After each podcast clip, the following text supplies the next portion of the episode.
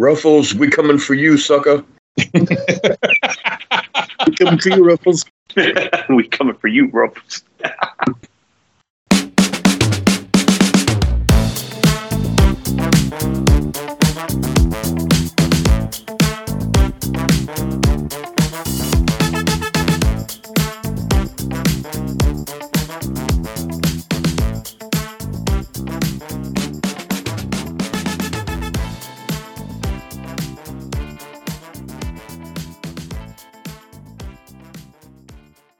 Welcome back to the Othership podcast. Thank you wherever, whenever you're listening to us. We're glad you're here and not somewhere else. I do want to point out as a quick disclaimer here that if we don't sound our usual awesome selves, it's through no fault of our own, but Skype is giving us more problems than a jizz mopper in Virginia.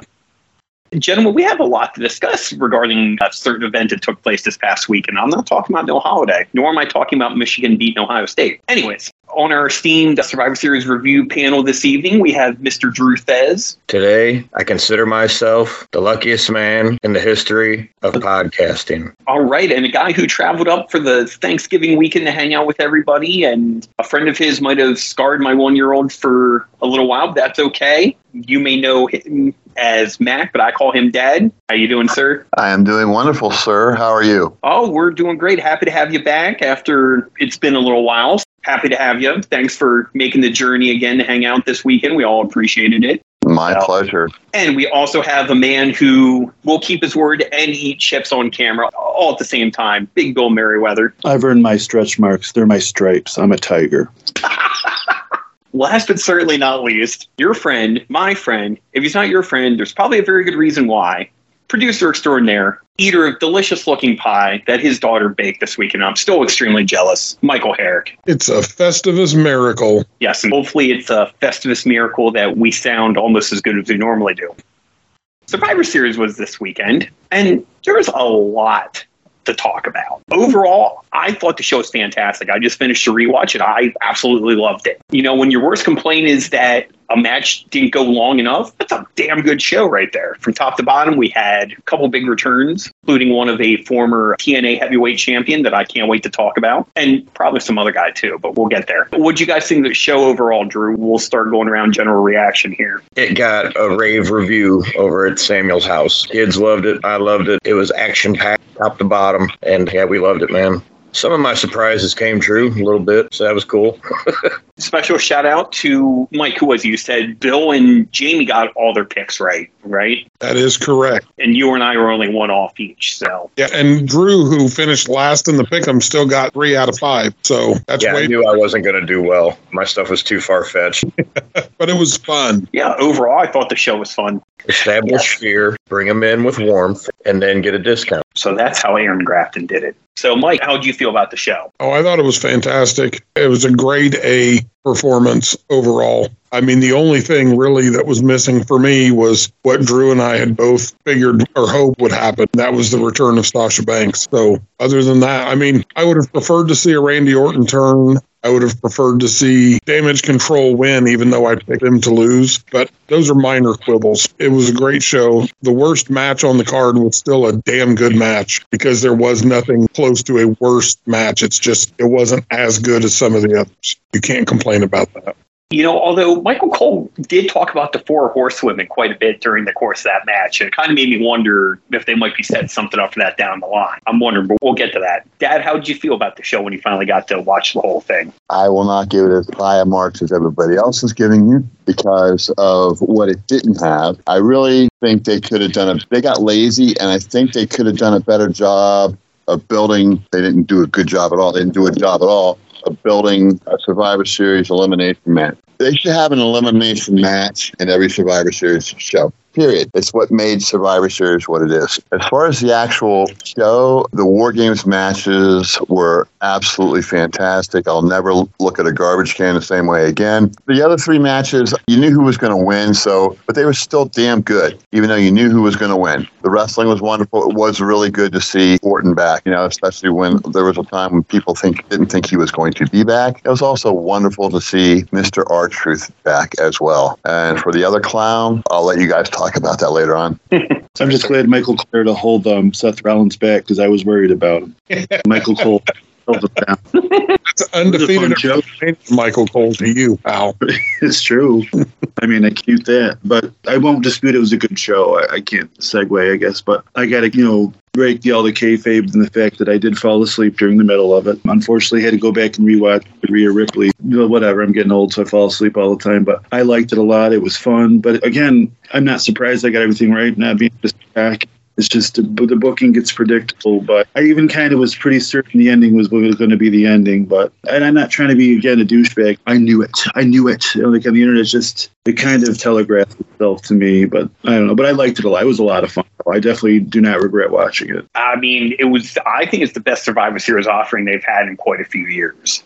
Honestly, I think it was like 2016 one was the last one I really enjoyed from beginning to end like this. So let's get started with the match reviews. We're going to start off with the women's war game match between Damage Control and Becky, Charlotte, Shotzi, and Bianca. First off, I love Damage Control's entrance. I thought that was really cool, incredibly well done. We're in the middle of a hot Chicago crowd made the atmosphere that much better because you know start off hot and this was great. This was a hell of a lot of fun. We had spots aplenty. To me it was just fun to watch because everybody in that match all eight women can go. And it showed in the variety of styles. Of course, we're going to have to talk about Io doing her little garbage can spot off top of the cage. That was pretty friggin' amazing. Just the whole thing I felt was enjoyable. And the will they, won't they get along of Becky and Charlotte, I thought was very well done. Half expected when Charlotte, the last one in, for her to just turn around and be like, ah, so long, suckers, and leave. But then somehow the faces still might have won. And Bayley taking the fall, if anybody on damage control was going to take it, I think we all knew that Bayley was going to be the one to do it, which stinks, is what it is. Just a great start, hot start. Nice to see the faces get a win. I think they missed the opportunity for Shotzi and crew to ri- ride out on the tank for War Games, but that's just me. Drew, what'd you think? Thought it was a, a nice Charlie Murphy match, set the tone. I thought it started out a little slow, but it should. It adds a little bit of a realistic flavor to the match. But I thought at the beginning, Shotzi was playing a, little bit over her head. She had a, a few things where she kind of flubbed on it a little bit with the missteps.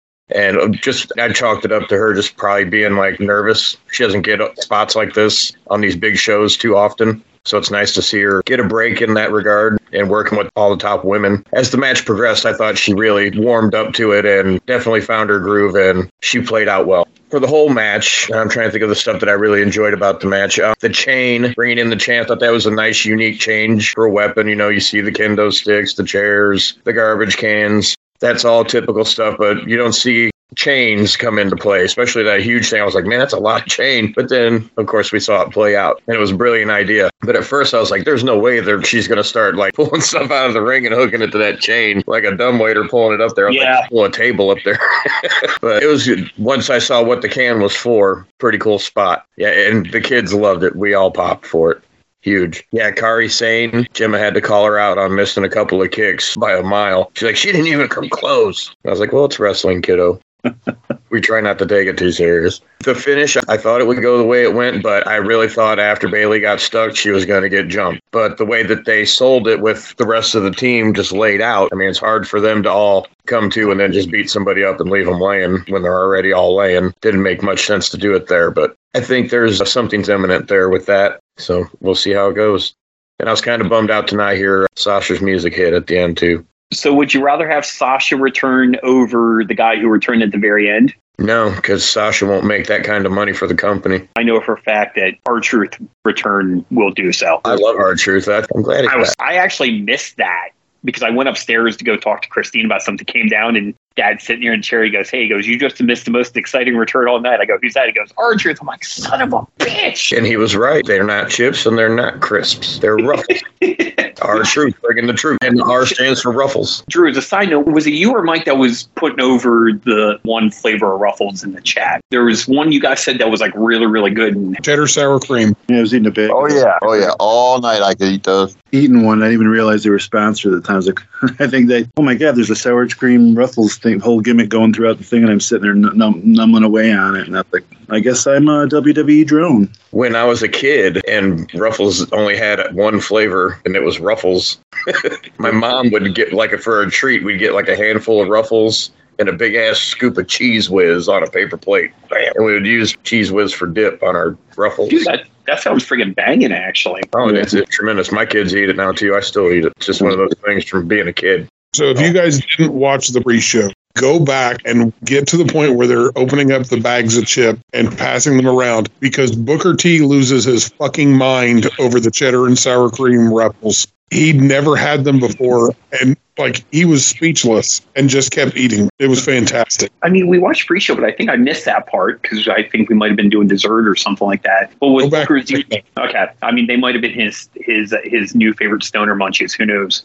I think he said we didn't get ruffles when we were kids or something like that. It was a thing where he just kind of kept the bag. It didn't really get passed around after that. These are mine now. Five time, five time. But the other the other thing I mentioned in the chat was the honey mustard pork rinds. Thank you. That's what it was. So, Dad, how did you feel about the match? You were definitely enjoying it while you were sitting here watching it. I thought it was the best match of the whole night, and it wasn't even close. I was incredibly surprised that Bayley and Becky started off. That was the first surprise, but it was just nonstop. Drew said it did get off to a kind of a slow start, but man, after that, after it took off, it, it just kept going and going and going. And I also agree that something's definitely imminent with damage control. I think Bayley did a great job taking shots for everybody, and then she also then had to take the fall. I think she's getting ready for a face turn, which is long overdue in my opinion. The garbage can spot was priceless. I also think more than even her title run, this match might have made Io Sky elevated her even more than her title run has. I think she's a, just a great talent, maybe a little small compared to some of the other ones, other females out there. You talked about Shotzi. She kind of grew into the spot, like you said, Drew. But the one I just can't get over that I still can't accept the fact that she's even out there doing that is Kairi. To me, she looks like a, a girl. I don't mean that to sound wrong, but she just looks like she's in there with women, and she doesn't look like she belonged there. But she's talented, and she held her own. By far, the best match of the night. Best match of the night. They all showed what they could do, and I think it ended the way it probably should have ended with Bayley taking the fall. If I would have had to make a prediction, that's what I would have predicted that Bayley would be the one taking the fall. I wanted to point out that like the match itself, it never peaked until the finish. It didn't have like dips and valleys and dips and valleys. It just kept it was the proverbial roller coaster climb the whole way. Bum, bum, bum, bum, bum, bum, bum, bum. It just kept building and building and building, and it didn't drop until it got to the finish. So I thought that was like a perfect execution of a finish and a match. And this is where, because I know Mike enjoys it, I have to give Charlotte Flair some credit. That moonsault off the top of the cage was pretty damn sweet, too. So I have to put that spot over because that looked. I, I thought she cracked homegirl's head wide open with Yeah. her knee. At first, I was like, "Oh no!" well, that's exactly what I said. Even on the replay, I'm like, oh shit. I'm like, I think she might have legitimately knocked her out or knocked her like open or something like that and coming up like a face full of blood or something like that. I'm like, oh shit. It's like, who, it was Kairi, I think, that took the knee to the head actually on the way down. I thought it was Io. It was Io. It was Okay. Io. Okay, yeah, because she was wearing like the yellow colored stuff. Yeah. You know, the way that leg hit her, I'm like, holy shit, she knocked her loopy. This is me giving Charlotte praise, and it doesn't happen often on the show. Bill, Mr. 5 0 on the evening. This match started out slow. Abby tapped out, and I had to call her back in when it got a little more exciting. Because well, that's my thing with war games. Sometimes is it takes a minute to get warmed up, but when it's fun, it's fun. And it started like Drew said, it was a roller coaster and kept going and going. And I got to give Chris, I got to say, man, I got to give Charlotte a little love. I'm not the biggest fan of hers, you know, either. She's a pain in the ass, but she really had some good, subtle stuff. Like I think you mentioned about the stuff with Becky. Really good, subtle sort of stuff that, like, you know, kind of predict the tension. Obviously, there's going to be more of it. I mean, it's more like it just conveyed, like, a little side eye. It wasn't outright, like, you know, pushing, beating each other up. It was side eye, and a little this and that. And that was kind of neat. But my real MVP of this match Bayley, holy smokes. I know, I mean, it's not fair to the whole garbage spot and stuff, but Bayley was just, she's just a treasure. I mean, I don't really know if I appreciated her as much before, but this match made me a fan. I mean, I never disliked her or anything. She's fantastic, and boy, her expressions and everything. And she took so many bumps, so many cool ones, and they just beat the ever. And kind of, you know, she was like that that person who has to take all the bumps and the finishers and all that stuff, and just the way she sells it and stuff. I'm a huge fan now. I got to say, I really. I think she made the match. It was at parts goofy and at some parts really badass, but Bayley was all of that and the above. So it was a fun match. Mike, your thoughts? Oh, I love that Becky and Bayley started out. I feel like they were the perfect two to kind of build things. Like Drew said, it started and just kept building all match, and they were a great first two to get that going. I loved the little sequence where Becky had thrown Bayley between the ropes and the cage and hit the two baseball slide drop kicks and then went into the Dis-arm-her. And that's when Dakota came in and jabbed her with kendo stick and kind of changed the momentum there. Bayley stooged and bumped around the ring all night long like a goddamn champ. Yep. Every little thing she did, the way she was bumping and feeding, and like when Shotzi came down and she took the door to the head you know, just every little thing she did added so much to the match. She was my MVP by far. Yes. I thought Yeah. she was just the star of the night. And I know it's leading to a face turn for her, and I hate that because I love heel Bayley so much. Her constantly shit talking Michael Cole. Ding dong, hello. Yes, I mean everything. She's been such an amazing heel for what, like three years now, and Yeah.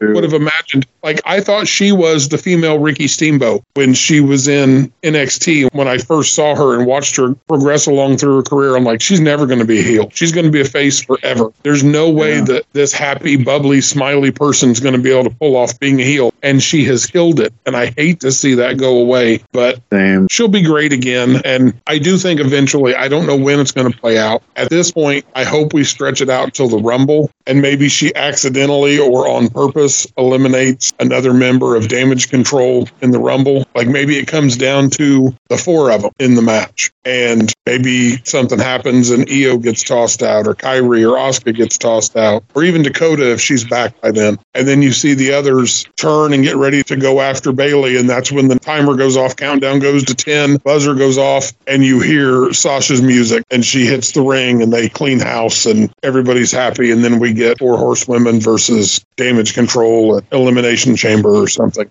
I don't know. It's very possible that she gets kicked out Friday on SmackDown. So we'll have to see how they play that. Io bringing in the chain to start, like Drew said, it was kind of cool because that's not a weapon you see. It's not the kendo stick, chair, the table, the trash can, all the predictable stuff they've been using since they brought War Games back to NXT. So I'm like, what the hell hell's she going to do with that chain other than, you know, clock a couple of people with it? And then it came back into play in such a major way in probably the most visually cool spot of the night with the dive off the top with the trash can. I'm going to say the same thing I keep saying about Charlotte's moonsault. She needs to stop because she landed on her feet even after she cracked Io in the head with her knee. And it's not a moonsault at that point. It's just a fucking backflip because you're landing on your feet. You're not landing on the people and laying out. It's an impressive athletic feat, I guess, because she can hit it and stick the landing every single time. But in the context of wrestling, it doesn't look good to do that. And I So- think they need to do something about that. So what you're saying is Charlotte going up to the top to hit the moonsault. It's like Rick going up and getting press slammed off all the time. You know exactly what's about to happen. Yeah, but that was at least endearing because he was taking a bump. She's just landing on her feet. Well, I picked the faces to win. They had damage control in a position to do like the NWO, beat them down. And I don't want to say make them their bitches. That doesn't sound great. But you know what I mean? When Asuka came in and they were beating everybody down, had the faces all down, perfect opportunity for them to just take the win and come out looking like the big badass faction that all of the women on the roster have to deal because Asuka gave them that edge. You know, Kairi, like Max said, she's small. She doesn't look like she can do a lot of damage, although that elbow onto Shotzi with the chairs looked cool. which was awesome. But Asuka gives them that element of danger and unpredictability they didn't have. And I feel like there was a chance to push them further as a heel act there, but I'm okay with the way it went. I just think there was an interesting way to do it that way. But the finish with Bayley getting hit from all sides basically was perfectly done. I mean, again, Bayley, the MVP of the match, making all the faces look great, taking their moves, taking a bullet on that spear to save Kairi. And I don't know what more you can say, but I hope she gets a rocket strapped to her once she gets the babyface turn. Dad had a good point while we were sitting here and we were talking about Bayley turning face. Will she go back to the inflatable two men and hugging everybody? Because I guarantee you, if she goes back to hugging everybody, you will see Big Bill Merriweather come charging down through a group of people to get a hug from Bayley. You'll see him knocking people over like they're friggin' bowling pins, and he'll even run over Jason D'Agostino to get one too. Gotta be careful. We don't want to be steamrolling dags. great way to start the show. Now, because I missed it, was the ruffle spot after the first match? Because Peacock does not have it on the replay. Was it before or after the Intercontinental title match? I think it was before. Okay. Because as I said, I completely missed it. I was really mad that I missed it, but I'm happy that the dude with probably some of the best comedic timing, faces, expressions is back, and I cannot wait to see more antics from him. The greatest 24 7, 365 I 95 champion in WWE history. What's up? And you know he's good because he makes everybody damn near break character. The time he damn near broke Brock in the middle of the ring was one of my favorite moments. Yelling at Heyman, hey, I'm going to be in the room. I'm eliminating you. And Heyman's like, no, I'm talking about Brock being in the Rumble. Oh, I take back everything I just said. My bad. He sort of did make Pretty Deadly break character. I mean, they were part of that whole thing, uh, and they were they were the only two heels, and they ended up going with it too. So it was a fun segment. Shout out to Ashlyn Harris' favorite tag team. I see Mike grinning over there. I know I'm going to hear about it later. She was not happy about having to see them.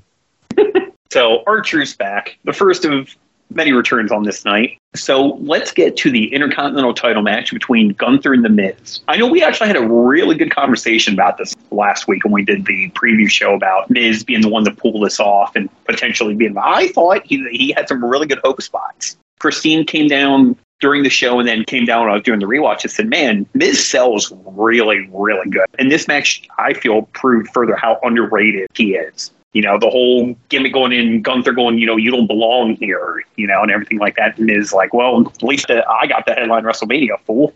Miz put up a good fight, but let me tell you, that finish with the Boston Crab with the knee in the back, I'm like, holy crap! I'm like, that's amazing. Dude, that lariat he hit him with too, a little short clothesline lariat. Fuck, he fucking leveled him, dude. Soul left Yeah. his body on that one, I think.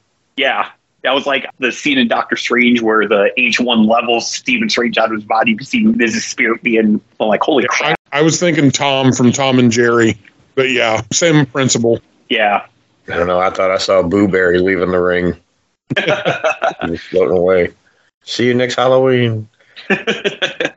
Gunther just dissects people. And I just cannot get over how incredible he is. Time in and time out, just like unreal.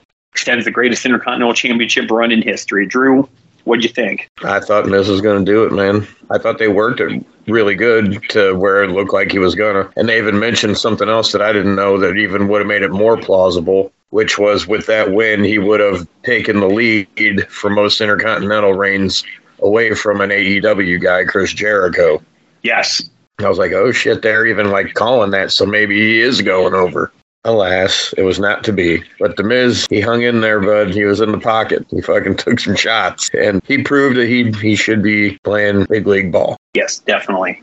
Dad, what'd you think? I'm tired of Gunther. What? I'm tired of Gunther playing around with the mid-level faces. Okay, he should be main eventing against big-time guys like Cody, like Jay, like okay, now maybe Randy when if he's back, if Randy's going to be a face. You know, him taking out all these mid-level faces, I'm bored with it. Okay, it was a good match. Miz took everything great and everything, but I'm just kind of tired of the the whole. They're just playing into the fact that he's been the longest reigning champ of all time, and but he hasn't really, I don't know, like why hasn't he faced Lashley or, or somebody like that that is actually posing a, a plausible threat to taking the belt away?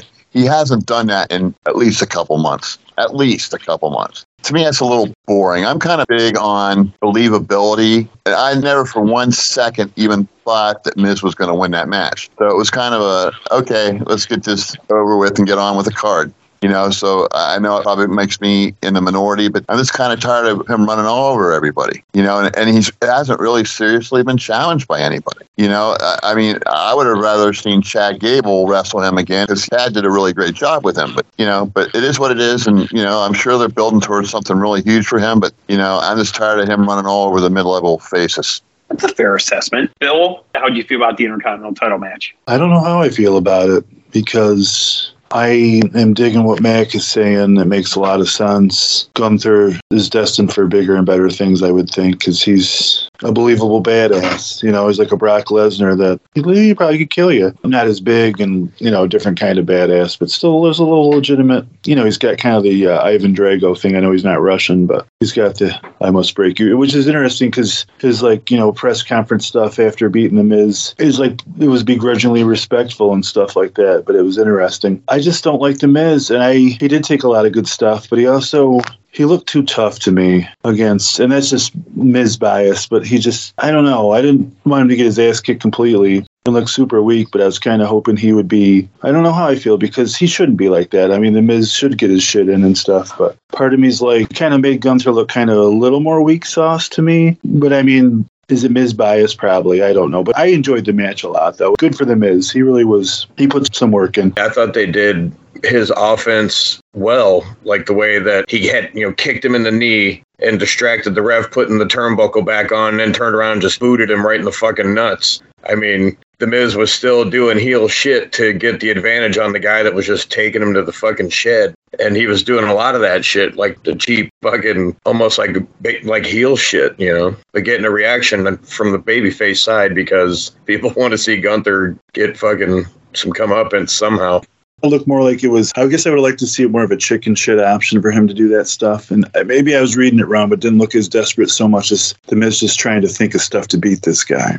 Yeah, he definitely came out with like the I'm a badass thing, but Gunther pretty much fucking snubbed that out like a cigarette butt.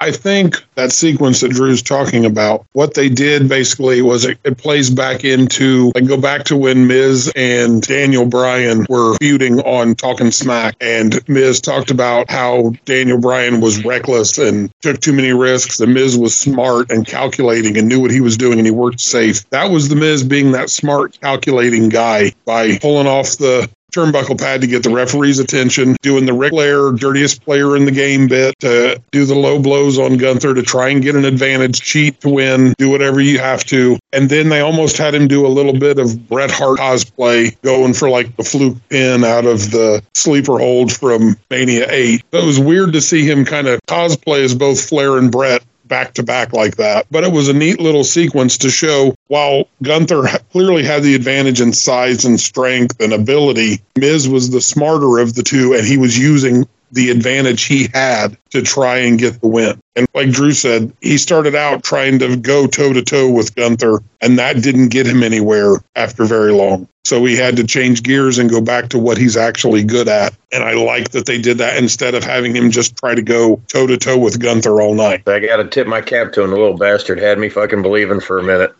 when he hit the finish on him, I'm like, oh shit. But nope. Yep. Yeah, that was like the one moment of the match. I'm like, oh damn, they actually made me bite on that. I'm like, okay, props to both of you for that. And then, and like I said, that Boston crab though needed the back. Like any variation on that, brutal looking. The thing that popped me about it was a it looked brutal, and b it was like okay, I enjoy a variation on a regular Boston crab, much like Jericho's old lion tamer used to be. We used to bend him backwards in that certain way. It looked more painful than a regular Boston crab did. I mean, I know a regular Boston crab ain't nothing to scoff at, but damn, it's like the little things you put into it. Jericho used to kind of kneel on the luchadors' heads, but, but it looked more painful with Gunther grinding his knee into Miz's back yeah. like that. I would love to see him do that more often and break that out as like a secondary finisher. Yeah. Because it, it looks fantastic because he's so big. Unless he's in there against like a Drew McIntyre or a Priest or an Orton that's going to be his size, he's going to have the size advantage over guys. And so it's going to look imposing and extremely hurty, I would say. The thing is, he's got so many moves in his arsenal that he can finish with the splash, the power bomb, you know, the Boston Crab. It's like, damn, gonna make the Miz smell the soles of his shoes with that thing. it's like, dude, he's fucking folding his ass up. You remember? I think it was Beth Phoenix did that to Melina, where she had her in a Boston crab, and then she was hitting her in the head with her own foot because Melina was so flexible. She was bent completely backwards. Jiminy Christmas. I don't, but if you can find a clip of it posted in the group, because that's friggin' incredible. I don't remember that, but I'll have to look that up. It's like the ultimate bully. Make you step in dog poop and then beat you over the head with your own foot. yep. Well, Gunther continues his record breaking reign and you know, I have to agree with Dad. I can't wait to see. They need to put him against somebody bigger, and I think we might be getting to that point. I can't wait to see who. That's who the thing, though, like all those guys are on that upper level, and he's got to drop the title before he can get up there. Yeah. Well, the so, question. I mean, this to me, that's why this looked like the perfect opportunity. You got time before the Rumble to get him in established into some kind of program or with somebody, and then going into Mania where he's fighting for one of the heavyweight titles. And you guys think he's got the belt a long time. Wait till you see how they start pushing Rhea to break Moolah's record. She's got about 40 more fucking years to go. Uh, you call her mommy when she's 77. Those nipple rings are sparking on the sidewalk. You had to start that shit, didn't you, Drew? Now Chris isn't going to be like the same the rest of the night. You had to start that shit, Drew. Damn it. Grandma. I stand corrected. It was not a Boston crab. It was an ankle lock that Beth had to lean That's in. even better. And she takes it and starts kicking her in the head with her own foot. It's from Rumble 2009. All right. All right. I'll- Spectacular visual. You'll have to check it out later. I'll definitely that's freaking amazing sounding, and that's even worse than an ankle lock. that's even better sounding than an ankle lock now. The next match was, in my opinion, the only match of the night I was a little disappointed by, but it was nothing to do with either competitor, and that's Dragon Lee and Santos Escobar. My complaint should have been about five minutes longer because I was really enjoying it. I felt they were finally getting into the third gear and it stopped. That's my only complaint. Both guys look great. I'm a huge Dragon Lee fan. I feel like he's got the Rey Mysterio kind of mystique behind him. And we've talked about Santos being a heel and how great he is. I felt it just oozes off of him. And props to the guy with the sign in the crowd that said, You wanted him to amputate his leg with a whole bunch of question and exclamation points. That popped me huge. So props to whoever that guy was. This was my least favorite match tonight just because I felt it should have gone about five minutes longer because I just want to see him cut loose. But I get the feeling we're only in the first inning of this nine inning game with Dragon Lee, Carlito, LWO feud. You know, so maybe we'll get that later on. Drew, what'd you think? I like this match. The finish I like too. It kind of strikes back to what we talked about a few shows back for one of the other PLEs about how the finishes were kind of all Japan. They were just kind of popping up out of nowhere. Like there wasn't a big, huge build up to the finish. It was just like bang, you hit two moves and it was out. But with more time, these guys could totally blow the roof off the place. But with the match that they had and the time they had to do it in, they probably should have stepped on the gas a little bit more at the beginning. But it still ended well and finish was strong. So I think it's good. Dragon Lee didn't get made into mush, so he's still strong. But Escobar is definitely over. So worked out good. Agreed. Agreed. Dad, how'd you feel about Santos and Dragon? Um, I thought it brought out the best in Dragon Lee. I think there's still more to come from Santos. I think they're building him up to be that despicable heel that he was so good at when he first showed up in NXT. The match was fast paced. They got a lot of great moves in, and I was a fan of the finish. I think he transitioned those two moves into the pinfall very, very well. And like Drew said, it also didn't hurt Dragon Lee at all. The only thing that might have hurt this match a little bit was that there really wasn't a build between the two guys except for Dragon Lee offering to step in for Carlito. I think that being said, I think the storytelling was done really well. And certainly Santos built himself up without Dragon Lee getting pushed down into the mud. It served its purpose in the context of this feud. cool. Bill? Boy, that Escobar, he's a spicy pepper, isn't he?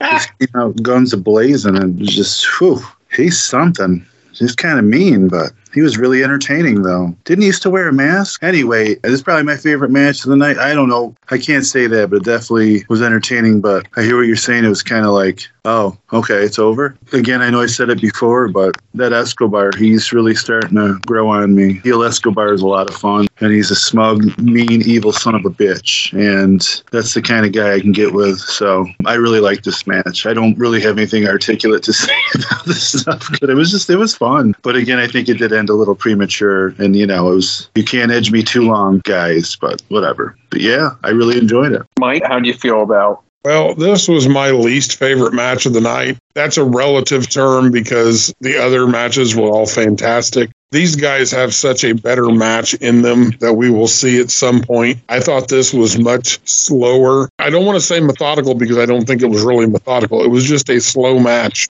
compared to what I expected from these two. I really was expecting more of like nitro car crash, you know, constant go, go, go action because I really wanted to see these guys go full tilt and from bell to bell just get in as much as you can while telling a great story. And they told a very good story, I think, but they didn't get as much into the match as they could have. And five more minutes would have helped, but I don't think you needed to have more time if you had a little faster pace to the match.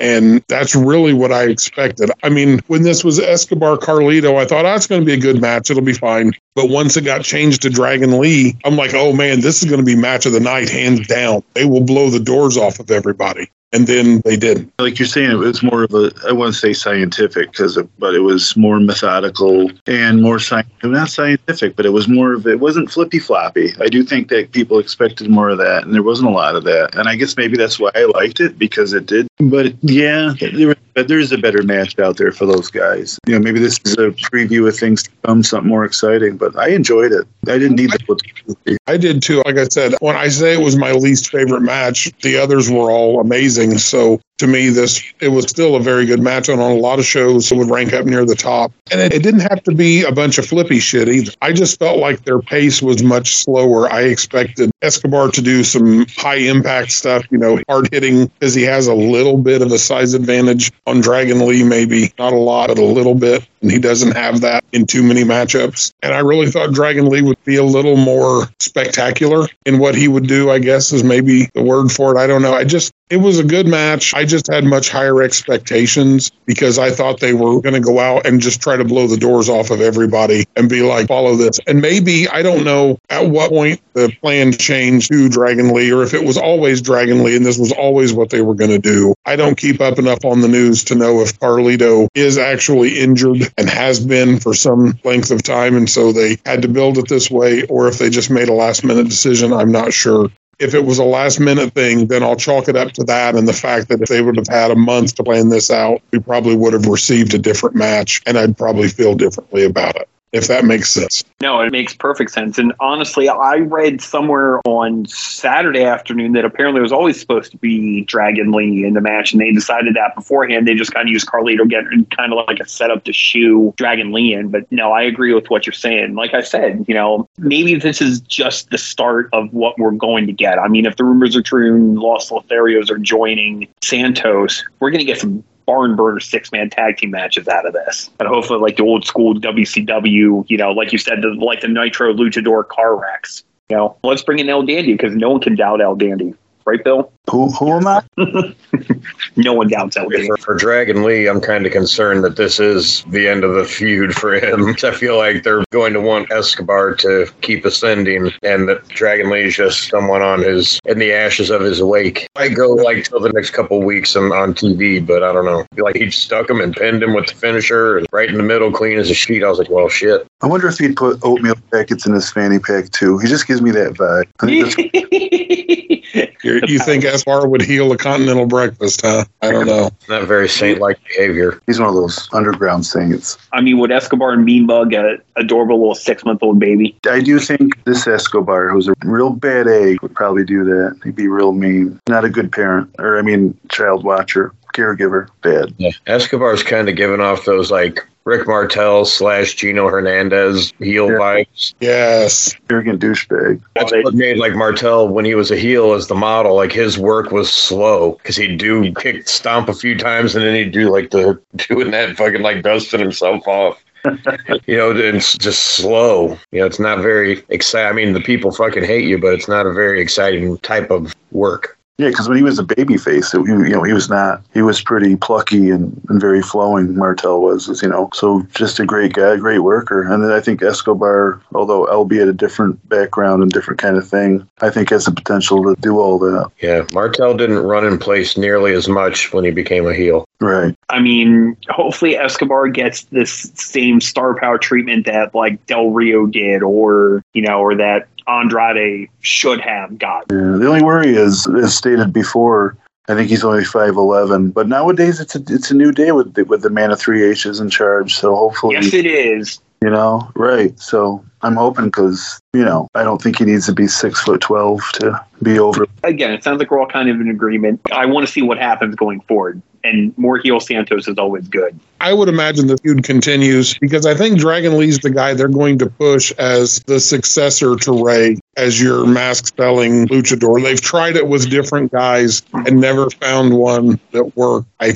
think Dragon Lee is the guy. As long as he don't botch like Sin Cara, because every time they tried to do a Sin Cara, he botched up, and people like he Well, sucked. then they replaced him with the new Sin Cara, and he was fine. But at that point, Vince was done trying to replace Rey. Yeah. They just went all Rey back. Yeah. So, And Dragon just a kid, so he's got a lot of career ahead of him. He's not very old. Right. And I didn't realize this until just the other day when we were catching up on some AEW, but his brothers are Dralistico and Rush Hmm. in AEW. Yeah. So maybe at some point they come over and you get a feud or, you know, Yeah. working family as a team. Eh, lots of possibilities because they're both good workers too. Yeah, definitely agreed. Speaking of AEW, I have a beep beep beep breaking Othership news report. Apparently, MJF tore his shoulder. I guess he's So- going to pay per view, but who knows what's going on? So we'll see him at the Rumble as a entrant in 2024. Once he gets better. And Chris, I have a breaking Raw report. Randy Okay. Orton just told mommy that daddy was home. I mean, uh, that was an interaction I was kind of waiting for. Her reaction when his music hit, we'll get to that, but that was gold when her the first reaction you see besides Priest and Cage is hers, and she's like, "Oh man!" But anyway, speaking of mommy, she's in the next match. Her and Zoey Stark, and let me tell you, I mean, I always think Rhea looks incredible, and I know a lot of people second me on this. Her hair on Saturday night was on point, so as was the rest of the album.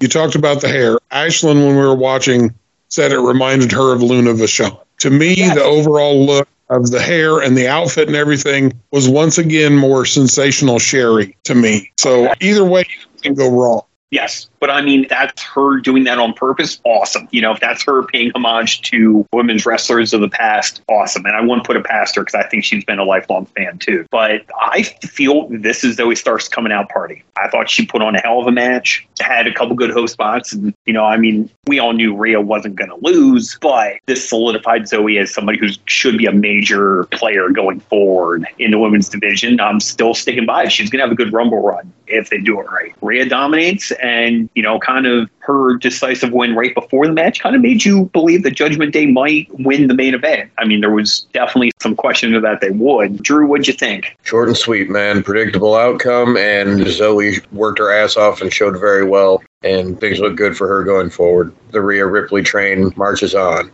Yep. Dad? It was a good match, good solid match. I don't think it was anything spectacular, but yeah, you're right. Zoey did work hard and presented herself really well, and I think she's got a future. The whole thing with her and Trish is not finished playing out yet, somewhere down the line. And Rhea, what can you say about her? I mean, I wasn't a real big fan at the very beginning, but you know, she's she's really grown on me, and uh, she's one of a kind. I mean, she is very unique. You know, there's a lot of good female wrestlers in the WWE, but she has certainly made her mark as being unique and one of a kind. I think she's generational. Me too. Bill? This match was very fun and old school. Where they slapped the shit out of each other, that was fun. And then like shit like DDTs and stuff like that. I always get a kick out of that. And Zoey looks like a legitimate threat. I guess my thing compared to the Miz match is that I don't know. Zoey looked like it was possible. This seemed like more of a. It didn't seem like because Rhea's a dominant. I guess what I mean is Rhea being such a dominant, powerful force. Zoey looked like she could keep up with her a little better for me in my you know sort of viewpoint. But that Rhea Ripley, she's a rough Shayla and she'll probably up good, you know. She is a lot of fun. Like Mac said, she's something. And she's a superstar, man. You know what I mean? Like she's going to be in movies someday, probably. She, I mean, I guess she would, because she's like five times as big as any other leading lady. So she'll probably be like the, the hench lady, the henchwoman. But I'm here for it. Or, you know, like the bad guy, because I think she's got that kind of charisma. But it was a fun match. What's that? the hench lady. The That's so you. I'm the hench Shayla. Long story short, it was a fun match, and I'm glad I rewound it after I woke up and put off seeing the special ending for a while. Whenever Bill said uh, dominant force, I thought he said Dominic force. I'm like, well, yeah, we've already established that. Mike, how do you feel about the women's title match? Well, I loved that Zoey came out hot on offense and took it to Rhea because that's not the kind of thing Rhea's used to. And it put her kind of on tilt a little bit to start out to where she's used to being the aggressor and the dominant force to start the match. And she was kind of on her back foot trying to catch up to Zoey. So I liked that. When Zoey was trying first to do that corkscrew senton from the outside in, and Rhea jumped up and cracked her with the headbutt, that was beautiful. So was the apron DDT DDT that Zoey followed that up with, where Yes. Rhea stood up on her head to take the move, which was great. And then when Zoey did hit that corkscrew senton back in from the apron to the ring, though I had to go back. I kept missing it when I was rewatching it today. I would look away and she did it so quickly that I had to keep rewinding it to finally catch it. And it's so slick. She jumps and then quickly hits her foot off of the second rope on the outside to flip herself. Like it's so fluid. It's just a, a great looking move. I really like that. Zoey's bump off the ring post when Rhea threw into that looked rough as hell. It was a beautiful bump and sell after she hit the floor. And then when Rhea had her in the ring, Zoey was face down on the mat. Rhea grabbed her arms and would pull her up and then stomp her face down into the mat it just looked so brutal. And it kind of gave Rhea some heat back, I think, and was a great spot put in there to remind everybody Zoey's hanging with her and looking great, but Rhea is a monster, legit. And there was a spot where Zoey hit kind of a spin kick and Rhea just fell straight back on her ass and kind of slumped over. Like it would have been better if she was in the corner and did that, I think. But seeing the visual of that, like straight down in kind of the middle of the ring, just sold like the impact of that kick and made it look even better than it was. And it's those little things that not everybody does in their matches that just add so much and why somebody like Rhea stands out so much, I think, in the women's division when they're at a point where they have a ton of talent in the women's division. She does all these little things that just put her that much ahead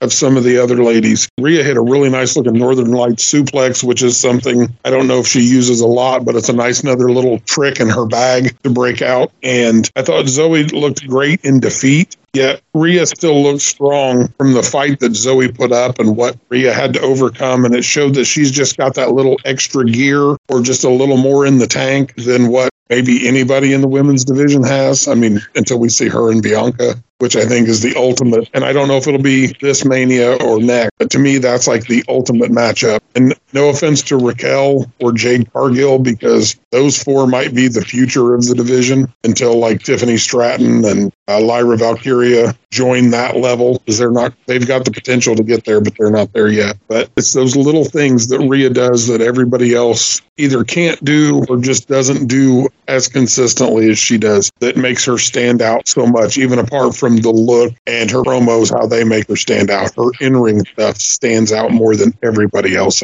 It's kind of amazing. I totally agree, and I think her and I've, I've I've said it before. I think her and Bianca is your money main event for night one of either her and Bianca or her and Becky is going to be the money match for night one of WrestleMania. I think Rhea's earned that, especially because I mean her ascent truly, truly started in most people's eyes. I mean, I knew she was great beforehand, but the match her and Charlotte had was definitely one of the three most talked about matches at WrestleMania weekend last year because that's when she proved beyond a shout out she belonged there. And it's just been stellar. And, you know, she's been improving. I mean, her matches have always been good, but the little things she does, like you mentioned, it's all the little things in the matches she does, the way she carries herself. She's arguably the most over member of Judgment Day at this point. And that's not to say Judgment Day is terrible at all, because I think Judgment Day is great. And how great it is, we're going to roll right into the main event the men's war game match of the Judgment Day with special guest star Drew McIntyre versus the all star face team of Jey Uso, Sami Zayn. We had Cody Rhodes, Seth Rollins, and the return of Mr. RKO himself, Randy Orton. I was very surprised Cody didn't pull a Dusty tribute to start the match, but I appreciate the fact that he didn't. You know, Seth proved that he's the fighting champ, and coming down him and Finn starting the match with their history together, I thought was outstanding. And everybody just, you know, the little stories they told in the match, like can you trust Jey? Drew wanting to bust out of that little cage and go beat Jey's ass, and just all the little stories they told in that match, I felt was awesome. And I could go on because I really, really enjoyed everything about this match. And, you know, just all the little things. When Cody and Seth did the bull rope spot, and then Seth grabbed Cody, goes, Is he going to be here or not? Like, hey, we could get along for one night, but is Randy going to be here? And I loved how they played that up.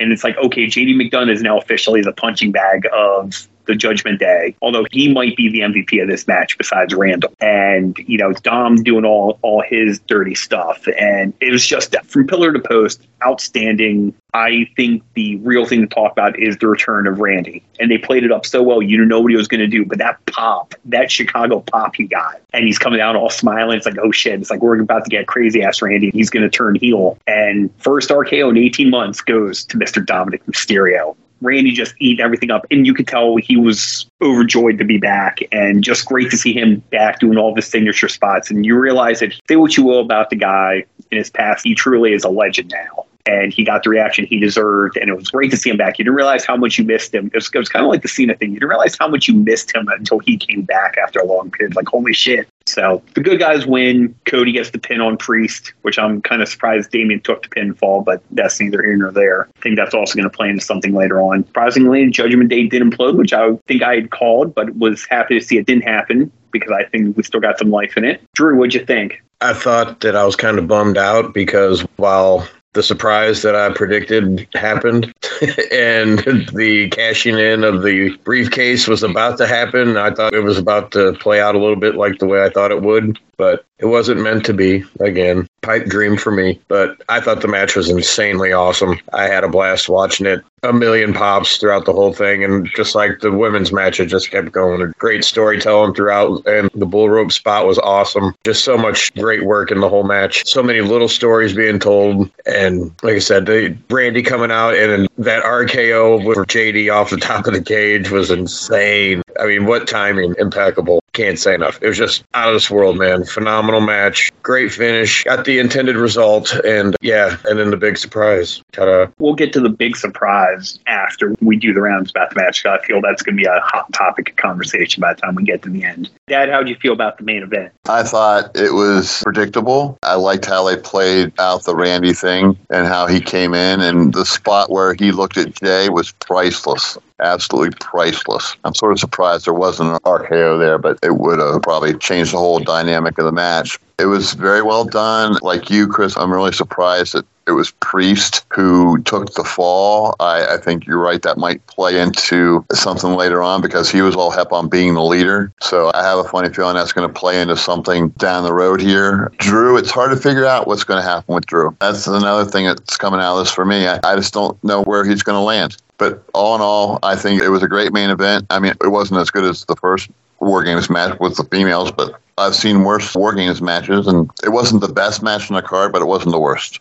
Yeah, I think the Jey Uso apology tour definitely has got some more legs to it. The look Randy gave him was pretty damn great. I do have to agree. The oh shit look on Jey's face was pretty damn priceless. I must say, it's like, oh man. They did say something though, and it kind of made me laugh in the visual Drew and a whole bunch of people are surrounding Jey, and Jey just looks at Drew and says, Hey, man, I'm sorry. If that's all Drew wanted, would Drew turn around and start Claymore kicking people left and right? That'd be kind of funny. They're like, Okay, well, you said he was sorry. I'm out. Bill, how did you feel about the match? I just spent 18 months fixing my back. The first thing I'm going to do is jump off the top of the cage and RKO somebody. That was, holy smokes, like, geez, Randall. That was a lot of fun. It was fun to see everybody lose their minds when they beat the shit out of Dominik and surrounded them and stuff like that. That was really funny. Again, the bit with Rhea and the Money in the Bank thing was cool, but you know, just having Randy just like blow it out of the water. So it was like, holy shit, and to holy shit, like, you know, right at one after another. But I'm curious what they're going to do with Drew McIntyre because he looked pretty strong in that match. He was like choke slamming the shit out of people, which I always mark out for. I like him a lot, and I wonder, I don't know, is he going to be like a tweener sort of like?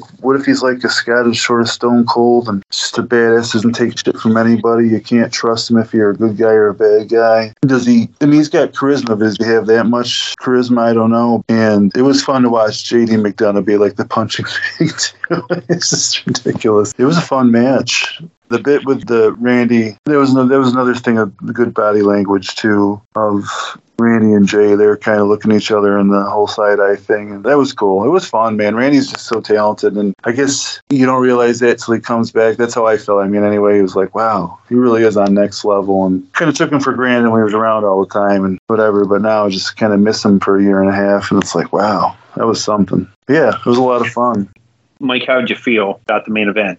Well, before I jump into the match, I want to kind of tack on to what Bill was saying about Orton there. I feel like he is, maybe along with Barry Windham, two of the most naturally gifted, born to do this guys in the history of the business. And sort of in the Windham vibe, I don't think that Orton always took it as seriously as he should have. And I feel like there's probably on his part and also from a fan perspective, a little bit of disappointment that his career wasn't even bigger than it was. If he would have been as dedicated as like Cena, we're talking about Orton as maybe the GOAT because he had every, he checks every single box. He can do every single thing. He can play face, he can play heel, he can cut promos, he can work, he can sell, he can bump, he can do everything. But he just didn't always put in the effort to be the best guy. Like he was content being a top guy, but not the top guy all the time. And I mean, part of that was probably the fact that he started so young and was maybe, or not even maybe, was definitely immature for a while and got pushed to the top so quick and everything, in part because of one of those Vince hissy fit things where there had to be a new younger champion than Brock because Brock left the company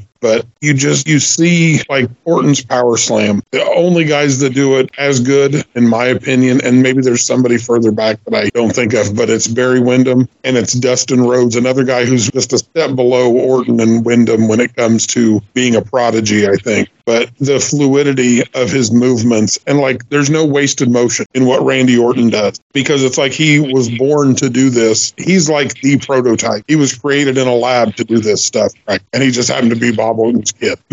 like that, that's how it is. But as far as the match goes, Rollins and Balor to start building off their history from the first Universal title match and Balor's injury to the history they had earlier this year for this title, I thought was a great way to get going. Then you had the mentor and protege aspect of McDonagh coming in second and it being him and Balor teaming up on Seth. So I like that. It's some of the little storyline kind of things that they did like that that I thought were really well done in this match. Priest comes in, give them the advantage again, and uses his thighs to clean house for a little bit. Sami brings that crazy energy when he comes in, just like everybody played to their strengths. I don't know who the agent was for this match, but it was very well laid out in the order the guys came in and what they each brought as they came in. And I think the thing with Drew, especially, and, you know, the reports after about him storming out as soon as the match was over, going straight to his locker room, getting his shit and leaving. I feel like that we're in an era where we're trying to work the dirt sheets. And I feel like this was probably just done for him to build like his frustration with Priest and Judgment Day because they wouldn't listen to Drew's ideas on what to do. It was Damian had the idea, he's in charge. We do what he says. Like when Drew tried to go in, when Damian went in, Damian's like, no, trust me, trust plan, trust my plan. And I think that's where it plays out going forward. Now, we're an hour into Raw. I could be completely off on this. I won't watch it until after we're done recording. But that's my guess as to what they're doing with him. And we're going to see him against Judgment Day in some form. Whether it takes until the Rumble, whether it happens now, I don't know. I liked all the references to things outside of WWE. Michael Cole talking about this isn't the first time Cody sold out a show in Chicago. You never got those things when Vince was in charge. Triple H is much more self confident, I think maybe is the way to put it, or not afraid to mention the competition, even if it's in a roundabout way because he realized there's value in acknowledging what people have done outside of WWE. To piggyback on that, the one I seriously barked out for was when Sami came out and everyone was going, ole, ole, ole, ole. And Cole made an El Generico reference. I'm like, yes. I'm like, I cannot believe they just did that. That is amazing. Right. I think part of it maybe is Corey on the announce team too, because he and Cole together they allude to a lot of these things. But I think a lot of it's Triple H is like, yeah, I don't care. You feel free to mention these things because it helps add context to the story and the match and everything. Because Triple H loves the business. Yeah, and they're also aware that by ignoring it now they know that they're insulting people's intelligence. Right. And where Vince didn't give a shit about that, I think he purposely did things to insult people's intelligence. Whereas Triple H is like, why would we fucking do that? Everybody yeah. knows this shit exists. We can talk about it. Yeah, it makes it a hell of a lot easier to break a new star when you bring them in. right. Know, like if they could have got Will Ospreay. Exactly. You're gonna be like, hey, here's Tim Meadows or whatever. you know, just not that Tim Meadows. They find the ladies' man. That's amazing. That's, that's I picture Will Ospreay coming in as the ladies' man. As the ladies' man. Hey, Hello, ladies. Yes, ladies. My name is Will Classier now. get the lady. Leon, right? Yeah, Leon Phelps. Yes. Leon Phelps, the ladies' man. The the crowd would blow, being like, "Hey, it's Will Ospreay," but then it's like Tim. You know, Right. in the internet age, you can't just change a guy's name completely like that. Like you could do that bringing in John Nord as the Berserker, but Right. you bring in Harley Race, he's Harley Race. Right. You just slap a crown on him. You know, you can't, that's a guy you couldn't change. You know, you couldn't be like he's the Space Invader or whatever. Exactly. I actually I said I'm from the moon. there's now I wish we would have had Space Invader Harley Race. I think that could have been amazing. Bill, that's that's a design you need to work on. You need to draw up Space Invader Harley Race, kind of like Astronaut Jones with Tracy Morgan on Saturday Night Live. People changing names. I just read somewhere, and I, I never heard the story, but back when AJ signed with WWE and they were talking to him about changing his name, and he goes, Well, he goes, Unfortunately, guys, he goes, I kind of have it tattooed on my rib cage. So he's like, That kind of creates a problem. I like how throughout the night they teased tension between Rollins and Cody over Orton not being there. Whether that leads to anything or whether it's all forgotten because Orton showed up, I don't know. But if nothing else, it's planting seeds for later on. And the visual of Dom being surrounded like he was in the prison yard, I think Cole even mentioned it. Before he said it, that was my first thing was like, oh, this is like where Dom ran his mouth in the chow Yeah. line or something. And now they're out for yard time. And he's about to get shanked. He also made one of the best comments of the night when Dom was last one to come in. He goes, Hey, he goes, That's the longest time he spent in the prison cell.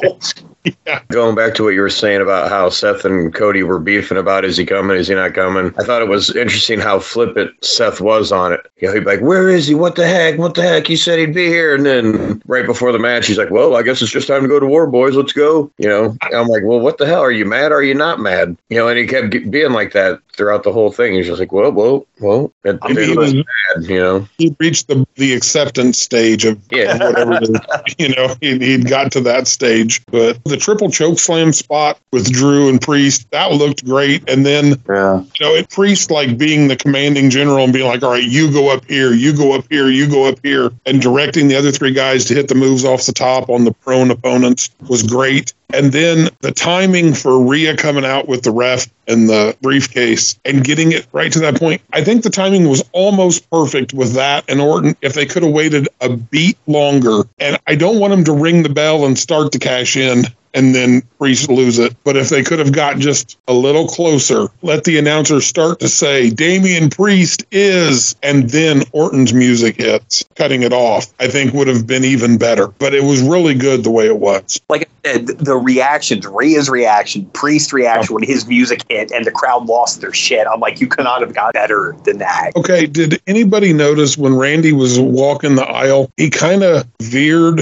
off and almost looked like he stumbled? And I Yes. thought for about a half second, did he just fuck up his ankle or something on the way to the ring? Was he like too excited and just pulled a carry going for a cheeseburger across the room and he's not going to be able to do anything in the match now? But I think he was just really drinking it in and realizing how much he had missed being away and everything, you know. I really wanted him to hit Jey with the RKO when he turned around there and started pounding his fists in Jey's face. And it should have happened. You could have done that and still had them win the match or have him hit an RKO on Jey as they're celebrating something. It should have Yes. been acknowledged. And it could have been like he hits one on Jey, everybody looks at him, and Jey kind of like half sits up and like gives a thumbs up, like, I get it. I deserved that. Or even like Jey looking at Orton and being like, I deserve it. Go ahead. You know what I mean? You Yeah, could have done it and exactly. made it work in the context of the match. But I love Well, the, I- the five way draping DDT spot. I thought that was another cool visual. There were a lot of cool visuals in this one. And that RKO from the top of the cage. At first, I thought it was going to be a double superplex off the top. And I'm like, holy shit, these guys are fucking crazy. And then Orton gets up and gives that look. I'm like, oh shit, we're getting the Matt Seidel treatment. Fantastic.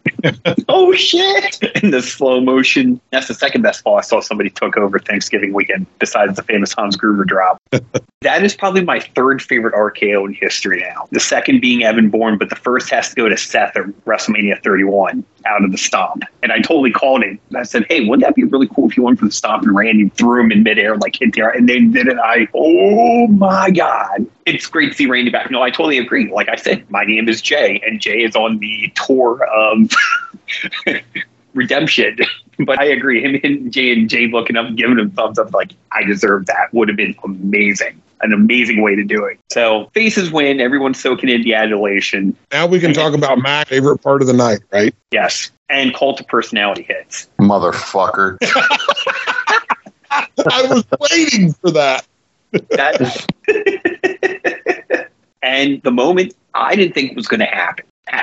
And to me, this was a bigger shock than him coming out in AEW, just because of the way everything went with him there. The pop was unreal. And they couldn't have did it anywhere else other than Chicago for this to be a thing. I don't think it would have happened anywhere else other than Chicago, to be honest with you. And the thing I noticed on the rewatch tonight, when Punk comes out and everybody's like crying, losing their minds, you know, hugging, you know, et cetera, et cetera. And he goes over to the first guy on the left there. The guy's like holding on to him like for dear life and he's trying to get a selfie. And Punk waves his arm. I'm pretty sure Punk knocked the guy's phone away, which was hysterical to me. I watched, I'm like, dude, I'm like, did he totally just send that dude's phone flying? Because that's fantastic. And it was a moment. And, you know, I was a huge, huge Punk fan. Was one of the first guys when I got in indie wrestling way back when. And things through the years have kind of soured me on him. And I openly admit it. But here's the thing about bringing him back now. Triple H, always about 10 years ago, Triple H brought back Bruno to be like the Goodwill Ambassador to Hall of Fame and said, this is something people never thought they'd see.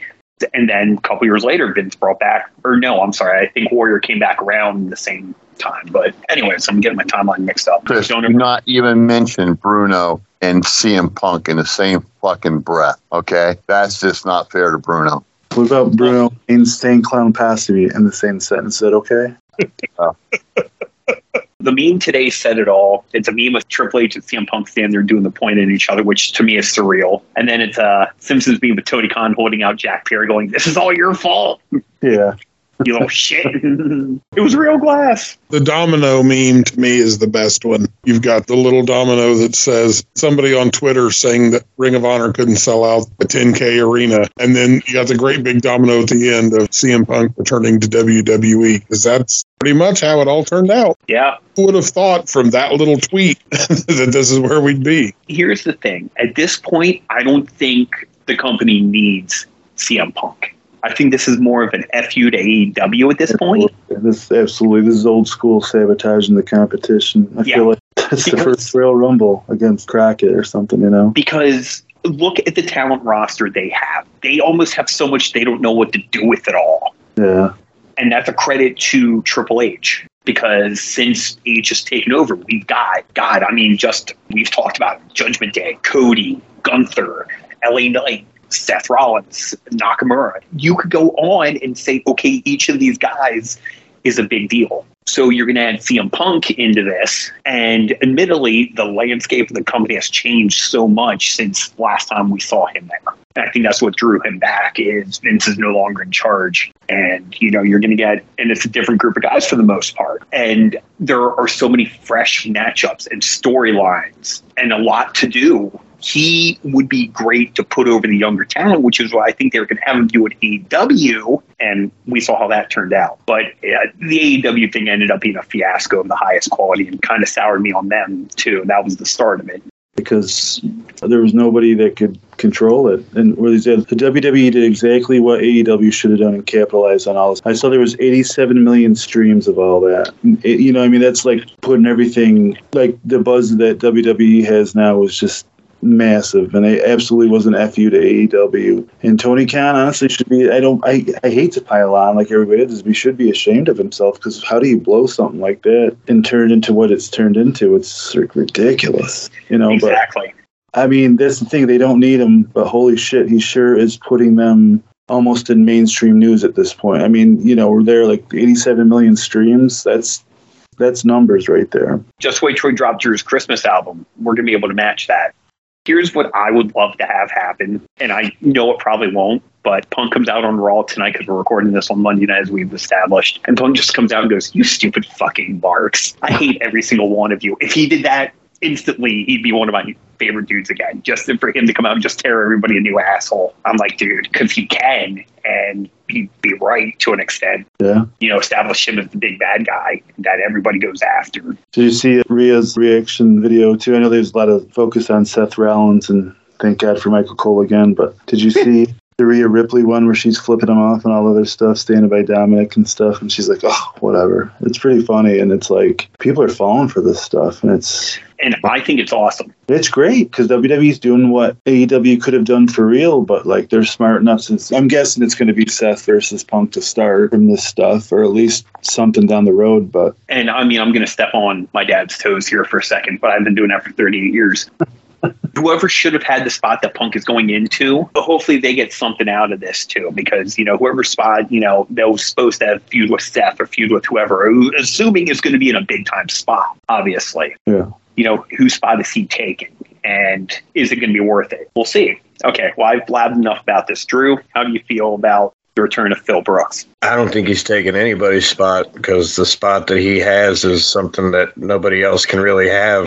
If you really look at it, go back in time from the very beginning, from the Jess McMahon days. What is the biggest feud that the New York promotion has ever had?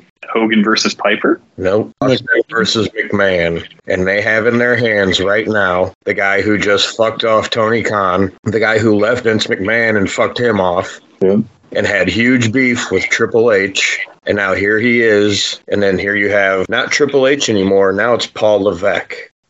Paul Levesque and Phil Brooks. You have money waning, the ultimate anti establishment, fuck you, boss guy, and the guy that brought him back, who they have a 100,000 leagues under the seas worth of history, and disdain, genuine, which I think is under the rug now. But for storyline purposes, it's all right there for the taking. In the words of Cyrus, now can you dig it? They literally have the next boom period in wrestling in their hands if they so choose to go that way. I mean, I certainly hope you're right. I mean, I'm not even going to lie. And I think now my internal booker is racing with what you just said. I think I have a few ideas as to what could happen. And of course, you know, Triple H can be like, ah, ask her you and blow all of our minds with it.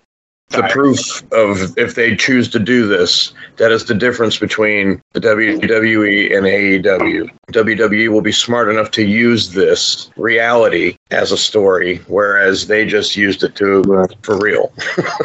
right. Didn't make any money off of it. Exactly. Made zero dollars. CM Like- Punk made a shitload of dollars. Yeah, like you said though, this could be another boom period. Exactly. It gets big. I mean, Jesus, I love the Summer of Punk when he had the belt and Vince was chasing after him. You know, when he beat Cena and he's like, "Hey, I'm taking the belt and running away." I would love to see them try and do something like that. Don't get me wrong. I And want to to do see that, but then now you got the promos that Punk could cut with real fucking razor edge truth behind them. I mean, as long as everybody knows that they're, you know, borderlining with their promos, it's all fair game. But I mean, there's so much razor sharp shit they could do promo wise. Unbelievable. I mean, that's where Drew could come in. Paul Levesque could do some, you know, you catch the guy with the camera coming around the corner, seeing him talking to Drew or whatever, and doing kind of getting him on his payroll, giving him all the advantages type of situation. Start the feuds, just like Austin going after McMahon forever, McMahon chasing after Austin forever. And it was the hottest time they ever had, most money they ever made, and they could totally do it again. I don't know. Austin McMahon was my favorite feud in wrestling history just because I had never seen something like that. But everybody's different. If somebody knows how to cut a promo where they will get under your skin, you ain't going to find better than CM Punk, in my opinion. Let's go to the one that, unfortunately, I looked. They don't have 4X in the best in the world shirts. Like I looked at, they also don't have toddler sizes for JJ yet. Let's get my dad's opinion on the return of CM Punk. Well, I love you guys a whole bunch, but I'm on a totally different wavelength than you guys on this thing. Let's just put it this way. I don't see, I've never thought CM Punk had that much talent. I don't know how he got to be where he is. And I know I'm in the minority and I'm really pissed off about this. Like Chris said, I think he's taking somebody's spot. He has to be, okay? There's already not enough room for a whole shitload of talent. Okay, I already voiced my opinion about there not being an elimination match. Yeah, a whole bunch of talent that wasn't on that fucking show. If I was whatever his name is, I can't even think of his name now. Yeah, that guy, I'd be fucking pissed. Okay, because there goes all his thunder that he's worked so hard to get. Seriously, because of CM Punk. That's all people are going to think about now is CM Punk. And this goes back to me being an older guy and all that stuff. But you know, he's been nothing but a dick. Okay, and he's getting rewarded for being a dick, and I just can't deal with that. That's just me and the way I look at things. And I know this is wrestling and it's not really reality, but you know, he's been nothing but a dickhead. I'm not sure what it means that people still love him and admire him and shit, but I just don't see it because frankly, I never thought he was all that great to begin with, even when he was back in WWE the first time. So I know I'm in the minority, but I think this is all bullshit. And it's what it is, and it's going to be what it's going to be, but I'm not going to be a fan of it. I personally think the Punk and LA Knight feud is one that needs to happen at some point. I really do. Because I feel that LA Knight is one of the guys who has learned to carry the torch in Punk's stead, and Punk and him would work magic together. But again, that might be down the line. Who knows? Bill?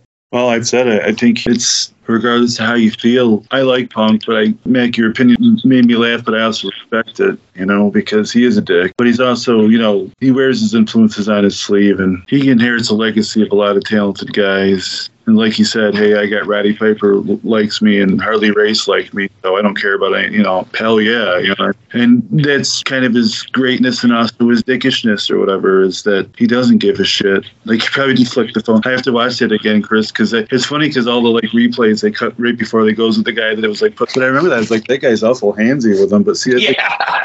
I was like, CM Punk is sure being friendly with that guy because he's kind of a prickly motherfucker. So I have to watch it again closer to see him flick the phone because that checks out, know, more with his character. But I love it. Again, he's going to get me to watch the WWE probably on a regular basis Some more often. I can I do it. I've been enjoying it, but I wasn't watching all the time as much because I was just so, like I said, I, I sound like an old asshole, but it is predictable some of the results. But this really makes me want to watch. So I'm going to keep watching just to see what the hell happens because it's must see TV. Am I right? Anymore. I mean, Mac's probably like, fuck that shit, but it's interesting to me. So I want to see what happens next. I probably will check her out, at least check, you know, some clips after we record just to see if he shows up. I'm sure he's to, right? Tonight he's supposed to be on Raw, Yeah. Yeah. He'll probably be the main event segment now, and I imagine. which is interesting because somebody noticed that they probably should have got him on right away because his biggest fan base being in Chicago, they're going to tune to the Bears game. But it's like, if you really think that many people in Chicago are that much in the ratings, I don't know tell yet. But it is an interesting decision. But I think it's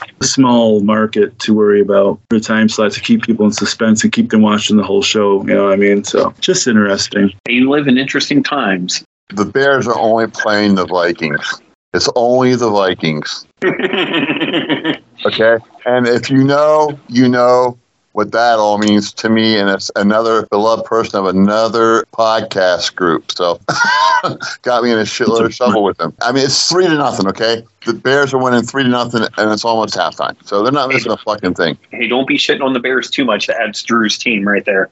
Well, you like Shawn Michaels too. So, I mean, nobody's perfect. I hear you there. I'm more of a Curt Hennig guy than a Shawn Michaels guy. Oh, that works. Yeah, that checks out. And I'm more of a Buddy Landel guy than I'm a Curt Hennig guy. Now let's hear from our cult personality himself, Michael Harris.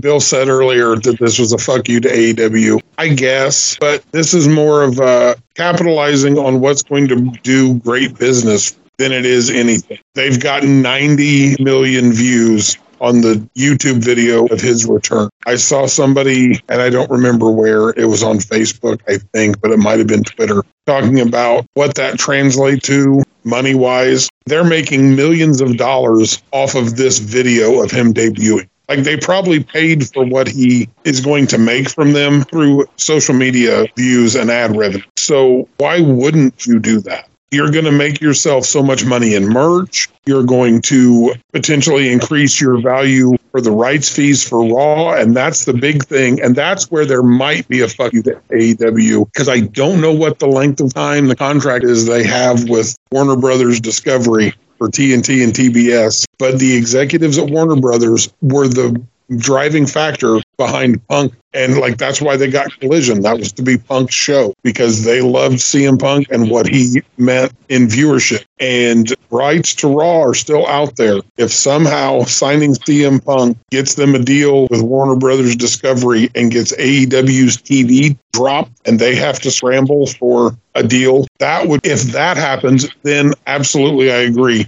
It was fucking with AEW. I really think it was just AEW created this ridiculous situation that WWE would have been stupid to not capitalize on the media buzz and what it's going to mean for them in revenue by bringing in Punk once he was amenable to return. It's a brilliant business move on their part. And whatever they get out of it in ring is just a bonus for them, really. I think we're going to have him and Rollins. That's going to be the program, whether it's Rumble, whether it's Mania. The fact that Rollins has cut promos outside of the company talking shit about Punk. And then you've got him manufacturing fake outrage. All the people that I've seen completely buying into this work by Seth Rollins. And kudos to Seth because they were not going to put the camera on anybody but CM Punk or the crowd. So Seth having the antics that he had and flipping out and flipping Punk off and everything else has only generated hits on YouTube and increased the attention and desire to see what happens next. That's old school wrestling right there. That's fucking drawing a house. Yeah. I mean, how can you not respect that looking at it from the lens of old school wrestling? That's what Rollins is doing. He's not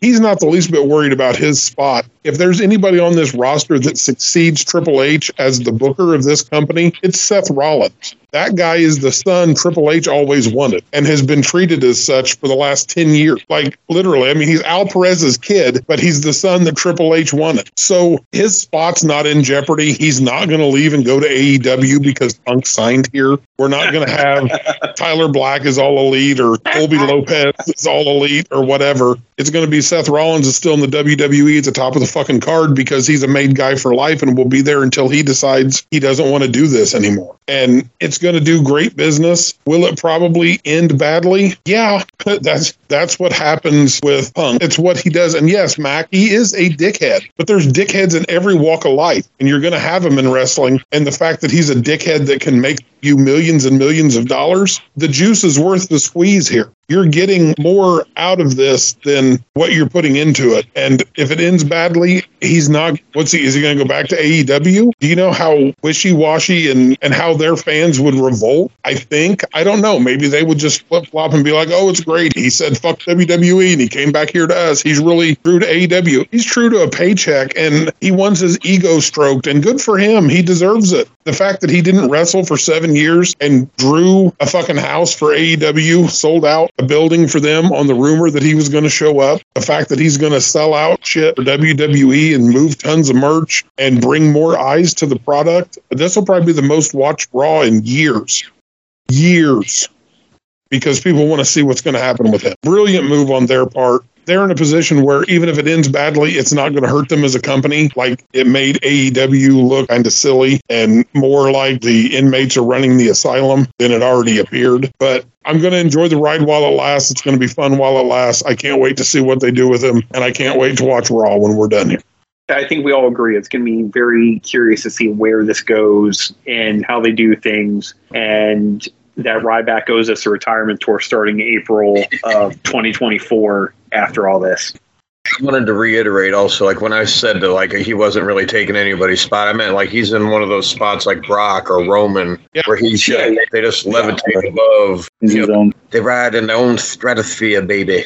There's been a lot of concern about what if they do Roman Rock? How is that going to go over in Philly? What's that going to do for the crowd? Whatever. You can completely offset that by Punk Rollins opening night one. You know I what I don't know if mean? You don't even need the Rock now because You don't necessarily, but I I don't know still that he's going to bring in the casual fan that you want him to anymore. I mean, unless he donates his paycheck to Maui. Yeah, if anything, he's kind of been getting like the Bud Light treatment from some of the society. Well, I think that's why he's more apt to do it because his movies have not gone well. And it's like, I can go back there and the fans will still love me there, and maybe that'll get him back. You know what I mean? Not exactly a redemption tour, but maybe an ego thing for him. And if they're going Roman to get past Hogan, that's like the last big hurdle and last big thing you can throw out there for him to accomplish Yeah. before he passes that mark and drops the belt. I don't know. We'll see see. probably want to get it for his physical decline also. Right. It's probably your, this is probably your last chance.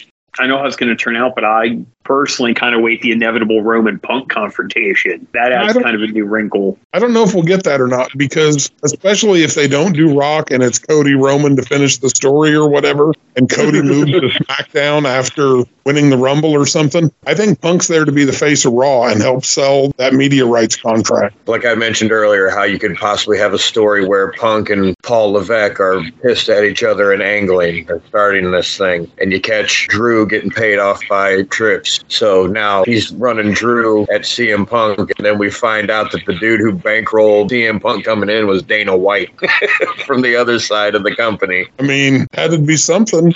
Had to be something. And you, I mean, you could do it. Possibilities are endless, and I love it. It's a volcano of money. They just have to find that one kid to throw a fucking rock in there to fucking set it off, dude. Boom! Money everywhere. Well, I mean, we have another favorite guy in Illinois who could definitely do it. Shout out to Chris Zaha. So, I mean, that was quite the note to end what was a spectacular show on. And I feel we got a lot of great conversation. And now the road to the Royal Rumble begins. I get the feeling that's going to be a big deal, too. January 27th, we have two months. So there's not going to be a day one show this year, I take it, huh? No. I guess that's just a one off then, huh? Yeah. Chris pointed out a while back that we only got that because January 1st fell on the weekend for two years in a row. It's on like a Monday or something this year, I think. Yeah. So you could have tried it, I guess. Day three. I don't know.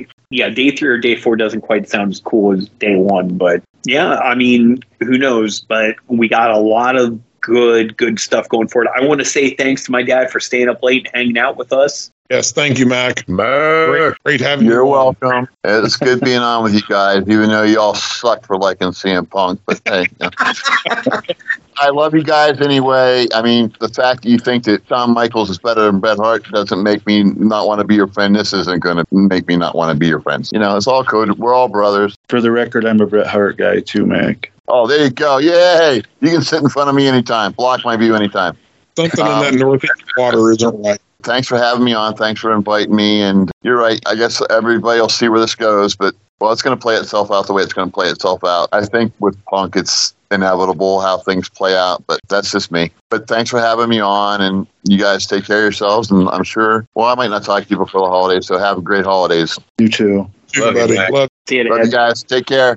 All right. Thanks to my dad, Mac Spiker, for joining us for a great Survivor Series recap of a very interesting show. And we're always happy to have him on. And we're going to tell you about a few of our friends that help us out, and we like to help them out. Yeah, definitely want everybody to check out our friend Shoreline Gems on Facebook. Now is the perfect opportunity for everybody to check them out and support them as a small business in the holiday season. Check out their unique, one of a kind, handmade beach glass jewelry pieces. Definitely want to support them, so go check them out at Shoreline Gems on Facebook. And we also would like you to check out our friends on the What's the Vibe podcast with Katie and Amy. We want you to check them out wherever you podcast and on YouTube, especially. Their show is great, very funny, very engaging. They're awesome girls and they have an amazing show. So definitely check them out wherever you podcast and on YouTube. And we also would like for you to check out our buddy Stephen Rafel's daughter Taylor and her band Luna Worldcast at lunaworldcast.com, courtesy of Mega Phauna Records. Definitely check them out. Become a member of their Patreon and you can live stream all of their gigs. And you also get 15% off of their merch when you're a patron. So definitely support our friend Taylor and her band Luna Worldcast at lunaworldcast.com, courtesy of Mega Phauna Records. We'd also like you to check out our buddy Jason D'Agostino and his buddy Dave at Not Another Sports Podcast, wherever you podcast and on YouTube support our buddy Dags and Dave and check out their merch too at the TeePublic storefronts. So get out there, support our buddy Dags. I want to give shout outs to our brothers and cause chaos, Stephen Burho, everybody's big brother, and our little brother down in Florida, Florida man himself. Little brother to big brother, I guess. Shard, Shard Johnson. Keep getting better, you guys. We love you, man. Get back on the road again. And we love you guys. Love you guys. We have a store. It's an exciting store, TeePublic. It has all kinds of designs that are amazing, hilarious, and also very innovative. We have tote bags, we have stickers, we have hoodies, we have magnets, we have snow globes where you can put your loved one's face inside. All right, one of those things isn't true, but I wish we could someday when the store gets bigger. But the TeePublic store is the Othership. All you have to do is put the Othership in and it'll pop up. Um, they give you a little warning sign like, Are you sure you want to look at these designs? They're disturbing. Not really. For the most part, we're rocking and rolling. A lot of cool stuff. My point being is, it's a store. It's a good time. And please, if you guys want to support us, you know, maybe you don't have a lot of money for the store right now. That's okay. But please, anywhere you listen to us on any platform, please like, rate, and especially subscribe because the more support we get, the more we kind of get to pulling over on that old Rye Bizzle brother because screw him and his guy just won't shut the hell up today because he's so jealous of CM Punk. It's weird and disturbing, but I still watch it, so I give that little that freaking jerking audience sometimes. So let's get one over on him because we're always beating him in the podcast ratings. So suck it, right, Bizzle. All right, to follow up on what Bill said, you know, rate, subscribe, all that stuff's awesome. Even if you don't listen to us on Spotify, if you could go to Spotify and follow us on Spotify, once we reach a certain level of followers there, then we can start generating some ad revenue through Spotify, but we have to hit a certain number of followers. So if you don't have money to buy anything from the store, and again, we make very little from TeePublic, they give us a, a fraction of a piece of the sales price. And since there's always a sale, our cut's always reduced because they only pay us a decent amount for regular priced items. But the biggest thing you could do for us is go over to Spotify and follow us there so that we can get to that benchmark number and start generating some ad revenue. We want to sell out, but we need your help.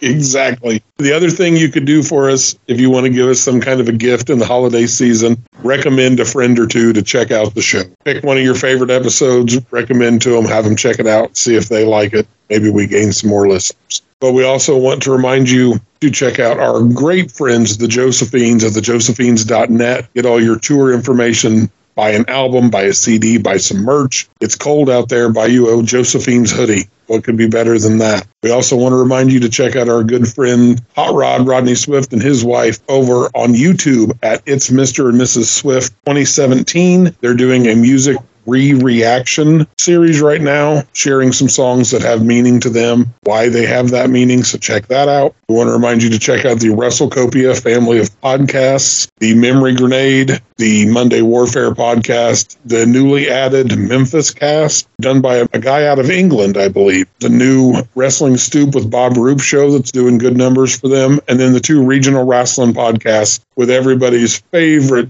favorite Uncle Jamie doing the 81 Georgia Championship show with Ray Russell and the 1986 Mid South show that Roman Gomez does with Ray Russell. So check all of those out. We also want you to look into buying tickets to Glory Days GrappleCon taking place April 20th, 2024 at the Rosen Center in Orlando, Florida. Barry Rose and the Captain Nick Massey of Captain's Corner, check him out on Facebook, are putting on an amazing event they have a world class championship wrestling panel discussion taking place, moderated by the great Mark Lowrance, ring announcer from World Class, involving Missy Hyatt, the one man gang, Brian Adias, Jack Victory, Al Perez, and possibly more names to come. This is going to be an amazing event. You don't want to miss out. You can go to eventbrite.com look for Glory Days GrappleCon, buy your tickets. They have three or four levels of tickets depending on if you just want to show up and check things out. If you want the full package where you can get all the autographs, all the pictures, hear the panel discussion, anything that's going on. So check those tickets out and we hope to see you there because I think we will all be there in April. So come and see us. Come see Uncle Jamie. Come see Benji and Diggy. Come see a whole host of Tim Graff that was just on our great Thanksgiving episode a whole bunch of people uh-huh. have heard of. Yeah, Doctor, the Doctor of Style, Philip Kahn will be there styling and profiling like no other. Frankie and Jana. Frankie and Jana. Maybe Mama Khan will make the trip this time. Just a whole host of great people that if you haven't met them before, you'll want to get a chance to meet these folks and hang out with them for a couple of days. So check out Glory Days GrappleCon on Facebook. You can check there the actual Glory Days GrappleCon group. You can check our group for information. Follow the captain Nick Massey because he does all kinds of virtual signings with wrestling talent. Check out the tickets on eventbrite.com and check the Rosen Center for hotel reservations. That's April 20th 2024. I want to give a shout out to my good friend Frankie Seacrest. Keep getting better, buddy. Can't wait to see you in April. Going to be a good time. You just keep healing up and getting better. Same thing for our good friends Bruce and Cindy Cohen. I know they're going to be there. Bruce, you just keep chugging along on the road to recovery. You're doing an amazing job, and we can't wait to see you guys. All right. And where does all the fun happen besides the show? In our Facebook group, 284 members strong as of this recording. And we're fans of everybody. We enjoy everybody being there. It, it doesn't matter, you know, what your wrestling beliefs are, what your, as long as you're not an asshole, we like you. We don't mind if you can't hear a dump truck driving through a nitroglycerin plant. We're cool like that. You know, I mean, we're just, we're A funny squeaky noise. the blessing. just come join us, you know, just be part of the fun, you know, the extension of fun that is the show. And if you like the show, come join us in there and be cool and hang out. Recommend us to your friends. You know, we'd love to see 300 before the end of 2023. So let's make that happen. As we always say, thank you for listening. Happy holidays to you, and we will see you next time. Y'all be good now, you hear? Yahoo! Motherfuckers. Okay, that is a new show out there every week.